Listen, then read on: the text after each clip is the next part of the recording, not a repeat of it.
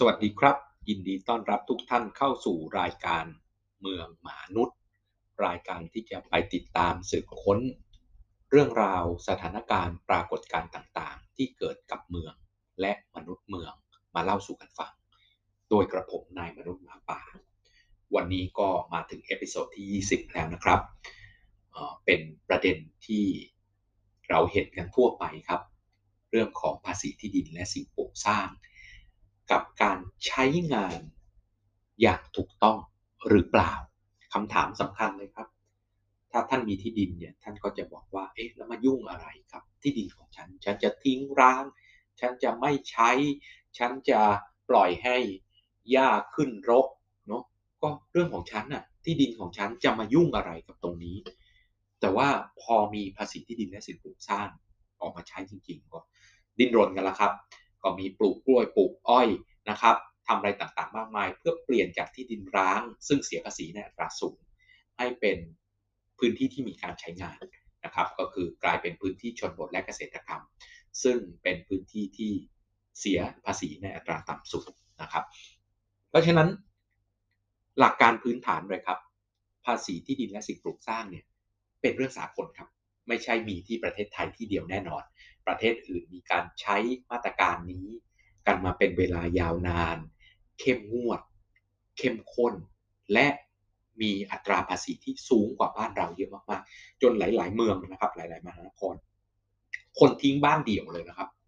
เพราะว่ามันไม่ใช่แค่เรื่องของทิ้งที่ร้างนะครับ แต่ถ้าใช้ประโยชน์น้อยกว่าที่ควรจะเป็นเนี่ย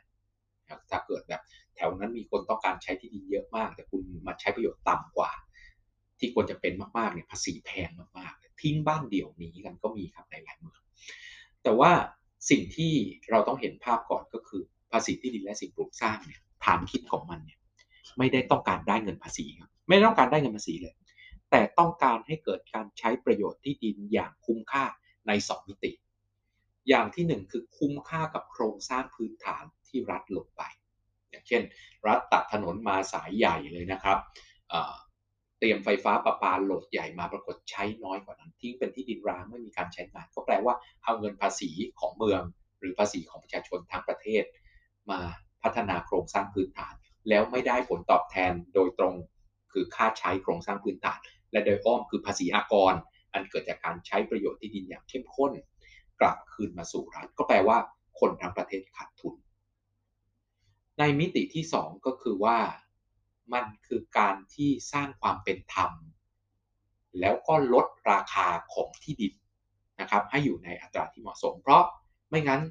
คุณไม่ใช้ที่ดินในพื้นที่ที่ควรจะถูกใช้ก็แปลว่าคนอื่นใช้ไม่ได้ครับ ที่ดินเป็นทรัพยากรขาดแคลนเนาะอันนี้ทุกคนทราบอยู่ เพราะฉะนั้นถ้าที่ดินนั้นมีศักยภาพในการใช้งานในตำแหน่งที่ตั้งตรงนี้ของเมืองแล้วไม่ใช้แปลว่าคนอื่นไม่ได้ใช้ครับ ผลที่ตามมาก็คือถ้ามีที่ดินแบบนี้เยอะๆ คนอื่นที่จะใช้ที่ดินก็ต้องไปอยู่ไกลเมือง ค่าโครงสร้างพื้นฐานก็แพงตามไป แล้วแทนที่จะได้ใช้พื้นที่นี้ ก็ต้องไปใช้พื้นที่อื่นที่ราคาที่ดินก็จะยิ่งแพงขึ้นตามไปด้วย เพราะทรัพยากรที่ดินที่ควรจะถูกใช้ มีอยู่แต่ไม่ได้ใช้ยิ่งขาดแคลนเข้าไปอีก ผลกระทบก็คือคนจนและคนชนชั้นกลางก็ไม่มีที่อยู่นะครับ เก็บที่ดินเอาไว้เฉยๆราคาที่ดินขึ้นไปเรื่อยๆ จนคนอื่นไม่มีที่อยู่ เพราะฉะนั้นทั้ง 2 มิติครับ คุ้มค่าต่อการลงทุนของรัฐ และให้ประชาชนนะครับ มีการหรือมีสิทธิ์ที่จะใช้ที่ดินได้อย่างเหมาะสมมากขึ้น แต่ทีนี้เนี่ยรัฐบาลไทยนะครับ ออกภาษีที่ดินและสิ่งปลูกสร้างมา ประชาชนก็กลด่าแล้วครับ ที่ดินของฉันแต่ว่าก็ทำอะไรไม่ได้เพราะหลักการมันถูกต้องนี่ที่ดินในเมืองจะมาทิ้งร้างไม่ได้นะครับ เพราะฉะนั้นสิ่งที่เราควรจะชี้แจงกันก่อนก็คือว่าในมุมมองของการพัฒนาเมือง ภาษีที่ดินเนี่ยถูกพิจารณาว่าเป็นเครื่องมือสำคัญ ที่จะช่วยชี้นำการพัฒนาให้เกิด การพัฒนาเชิงกายภาพในที่ดินของภาคเอกชน ให้เป็นไปตามทิศทางที่กำหนดไว้ และอีกมุมหนึ่งก็คือสร้างความเท่าเทียมกันในการเข้าถึงทรัพยากรขาดแคลนคือที่ดิน โดยมีหลักคิดนะครับ 2 ประการ เพื่อให้สอดคล้องกับการพัฒนาในภาพรวมและโครงสร้างพื้นฐานที่เตรียมไว้นะครับ มาตรการทางภาษีนะครับภาษีที่ดินเนี่ย ก็เกิดค่าธรรมเนียมอย่างเป็นธรรมต่อการใช้ประโยชน์ที่ดินที่เหมาะสม และค่าปรับนะครับ ต่อการใช้ประโยชน์ที่ดินที่ไม่สอดคล้องกับระดับโครงสร้างพื้นฐานที่ลงไป เราต้องเข้าใจก่อน เครื่องมือสำคัญนะครับ ในการควบคุมการใช้ประโยชน์ที่ดินเนี่ยมันมีเครื่องมืออยู่ 2 อย่าง อย่างที่หนึ่งที่เราคุ้นเคยกันมาตลอดก็คือผังเมืองรวมนะครับ เพราะฉะนั้นผังเมืองรวมเนี่ยบอกอะไรครับผังเมืองรวมบอกว่าห้ามทำอะไร เพราะฉะนั้นผังเมืองรวมบอกว่าห้ามทำเกินนี้ ถ้าคุณทำเกินนี้ไฟฟ้าประปาไม่พอ ถนนไม่พอเสียงดังเกินกว่าที่ชุมชนจะอยู่ได้ ห้ามทำเกินนี้ แต่ต่ำกว่านั้นน่ะต่ำกว่านั้นเนี่ยทำอะไรก็ได้ครับ คือถ้าไม่ใช้ไฟเกิน ไม่ใช้ถนนเกิน ไม่ก่อให้เกิดมลภาวะเกินกว่าย่านนั้นเนี่ยจะรับได้ใช้ได้หมดครับ ทีนี้ใช้ได้หมดเนี่ยตรงไหนล่ะที่เหมาะสม เอาง่ายๆ ถ้าเกิดสีลมสาทรเนี่ย ผังเมืองโรมบอกว่าเป็นพาณิชยกรรม เข้มข้นพอห้าเลย ก็คือเข้มข้นที่สุดแล้วเนาะเพราะว่าเตรียมรถไฟฟ้านะครับทั้งบนดินและใต้ดิน ไฟฟ้าโหลดใหญ่ประปาโหลดใหญ่ถนนกว้างทางเท้าดีและอื่นๆเตรียมไปหมดเลย ปรากฏว่าสร้างบ้านเดี่ยวครับ ผมบอกผมรวย ที่ดินผม พ่อแม่ผมให้มา ผมจะสร้างบ้านเดี่ยวอยู่ตรงนี้ ได้ไหมหลายๆ คนก็บอกว่าได้ แต่เป็นธรรมไหมอันนี้ต้องคุยกัน เพราะว่า ที่ดินแปลงนี้มีโครงสร้างพื้นฐาน ไปเต็มไปหมดเลยครับ โดยหวังว่าจะเกิดการพัฒนาเป็นอาคาร 30-40 ชั้น ก่อให้เกิดภาษีเงินได้เป็นจำนวนมาก และก่อให้เกิดอัตราการใช้งานของโครงสร้างพื้นฐาน ที่เตรียมไปเนี่ยอย่างคุ้มกับที่เตรียมไป ปรากฏว่าคุณทำบ้านเดี่ยว ไม่ขัดกับผังเมืองครับ เพราะคุณไม่ได้ใช้ไฟเกิน ไม่ใช้คมนาคมขนส่งเกิน ไม่ได้ก่อให้เกิดมลภาวะบ้านเดี่ยวเงียบๆ ไม่ขัดผังเมืองครับ แต่ทำให้การลงทุน และภาษีของประชาชน การลงทุนของรัฐ และภาษีของประชาชนไม่คุ้มค่า แบบนี้ใช้ผังเมืองไม่ได้เพราะผังเมืองพูดได้แค่ขัดกับ Public Safety Public Welfare Public Health ห้ามทำเกินนี้เป็นกฎหมาย แต่ในมหานครทั้งหลายของโลกจะใช้กลไกเรื่องภาษีที่ดินมาเป็นตัวกำหนด ว่าถ้าคุณใช้ต่ำกว่า ที่เตรียมไป คุณต้องเสียค่าปรับ ใช้ต่ำกว่ามากๆ เสียค่าปรับแพง ใช้ต่ำกว่าน้อยๆ เสียค่าปรับ ถูกใช้ตามที่กำหนดไว้ไม่เสียค่าปรับ หรือเสียในอัตราต่ำมาก นั่นคือกลไกของการพัฒนาเมืองจะมีบอกว่าห้ามทำเกินนี้ เป็นกฎหมายเพราะเกินนี้มีคนเดือดร้อนมีคนอยู่ไม่ได้ กับใช้กลไกของภาษีที่ดินในการบอกว่า ถ้าใช้น้อยกว่าที่ควรจะเป็นโอเค ไม่มีใครเจ็บไม่มีใครป่วย ไม่มีใครตาย ไม่มีใครขาดแคลน โครงสร้างพื้นฐาน แต่มันขาดทุนเว้ยดังนั้นเสียค่าปรับกับการที่คุณใช้น้อยกว่าที่เป็นไปอ้าวแล้วบอกว่าอ้าวแล้วผมอยู่มาตั้งแต่ปู่แต่ย่าแล้วคุณจะไม่พัฒนาอะไรเลยเหรอครับ ตอนที่รถไฟฟ้ามาไฟฟ้าโหลดใหญ่มา คุณคัดค้านบ้างไหมมาคุณเอาเนาะ มีของดีมาคุณเอา แต่บอกว่าคุณต้องใช้ตามนั้นสิ จะเอาอะ คุณก็ต้องใช้ ถ้าไม่ใช้ตามนั้นคุณเสียค่าปรับนะ เพราะฉะนั้นมันก็มีกลไกในการผลักดันให้เปลี่ยนแปลงครับอุ้ยภาคเอกชนมีเยอะแยะครับ ถ้าคุณมีที่ดินอยู่กลางเมือง แล้วเป็นบ้านเดี่ยวอยู่แต่ไฟฟ้าประปาถนนมาเยอะเขามีกลไกครับ คุณจะบอกว่า โอ้ ผมแลกบ้านกับคุณก็ได้ เอาบ้านดีๆเลย แล้วคุณก็ได้เงินไปด้วยนะ อีกส่วนต่างไปด้วยนะ หรือบอกว่าโอเค ผมจะพัฒนาคอนโด ผมให้คุณห้าห้องในนี้อยากได้เพนท์เฮาส์ห้องหนึ่งก็เอาไปคุ้มกับราคาที่แลกกัน เพราะฉะนั้นมันสามารถจัดการได้ครับ เพราะประชาชนทั้งประเทศเอาเงินไปลงตรงนั้น ส่วนต่อมาก็คือกลไกของภาษีที่ดินเนี่ยเป็นการป้องกันการเก็งกำไรในที่ดิน เพราะว่าอัตราของภาษีที่ดินเนี่ยจะทำให้ที่ดินเป้าหมายเนี่ยต้องถูกใช้ออกมา อถูกใช้ออกมาปุ๊บการเก็งกำไรซื้อดักหน้าเพื่อมาเอากำไรทีหลังนะครับ ซื้ออผมว่าผมมีเงินจะสองล้าน แต่ว่าจะซื้อบ้านได้แถวแถวใกล้เมืองหน่อยเอออาจจะอยู่ชานเมืองนิดนึงนะสองล้านจริงๆเนี่ยเมื่อก่อนซื้อได้เนาะชานเมืองหน่อยเดินทางสะดวก แต่ตอนนี้ซื้อไม่ได้แล้วเพราะอะไรครับเพราะเกิดการเก็งกำไรครับ คุณก็ซื้อที่ดินดักไว้หมดเนาะเป็นที่ดินเปล่าๆเนี่ยแทนที่ผมจะได้บ้าน 2 ล้าน อยู่ใกล้เมืองนู่น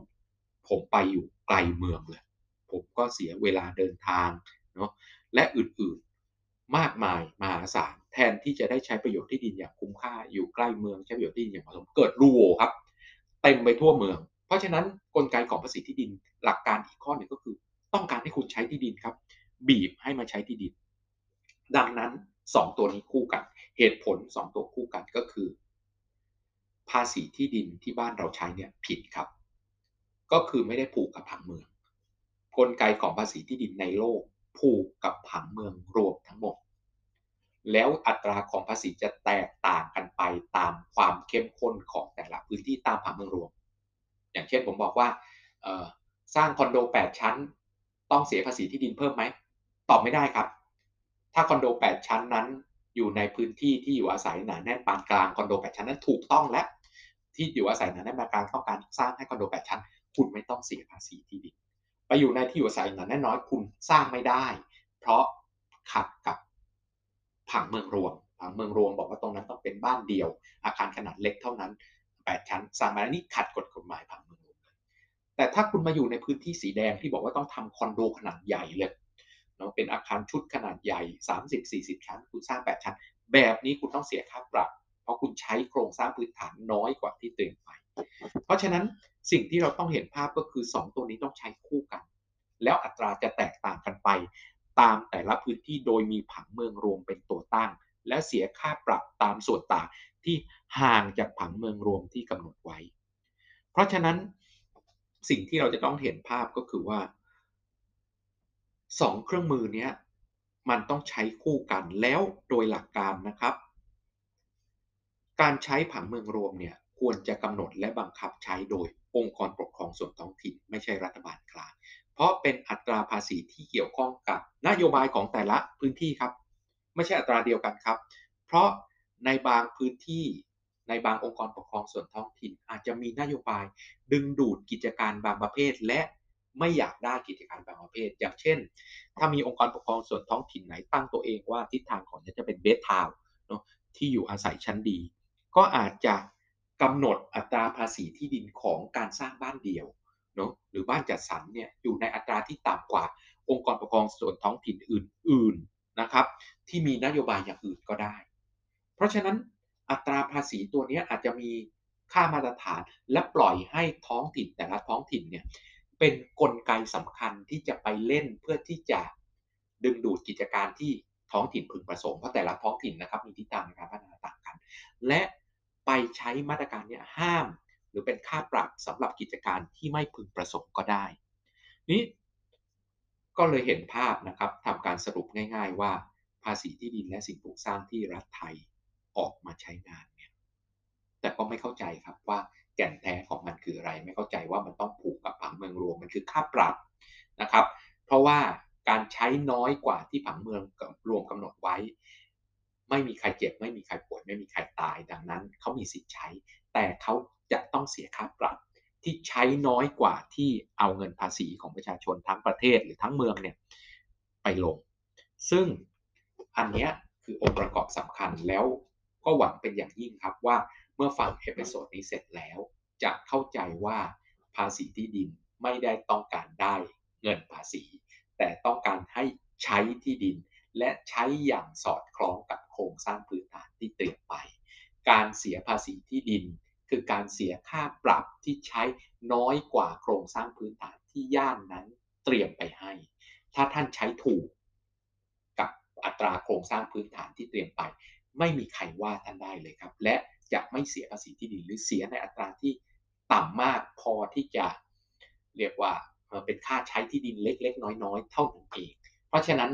ภาษีที่ดินไม่ใช่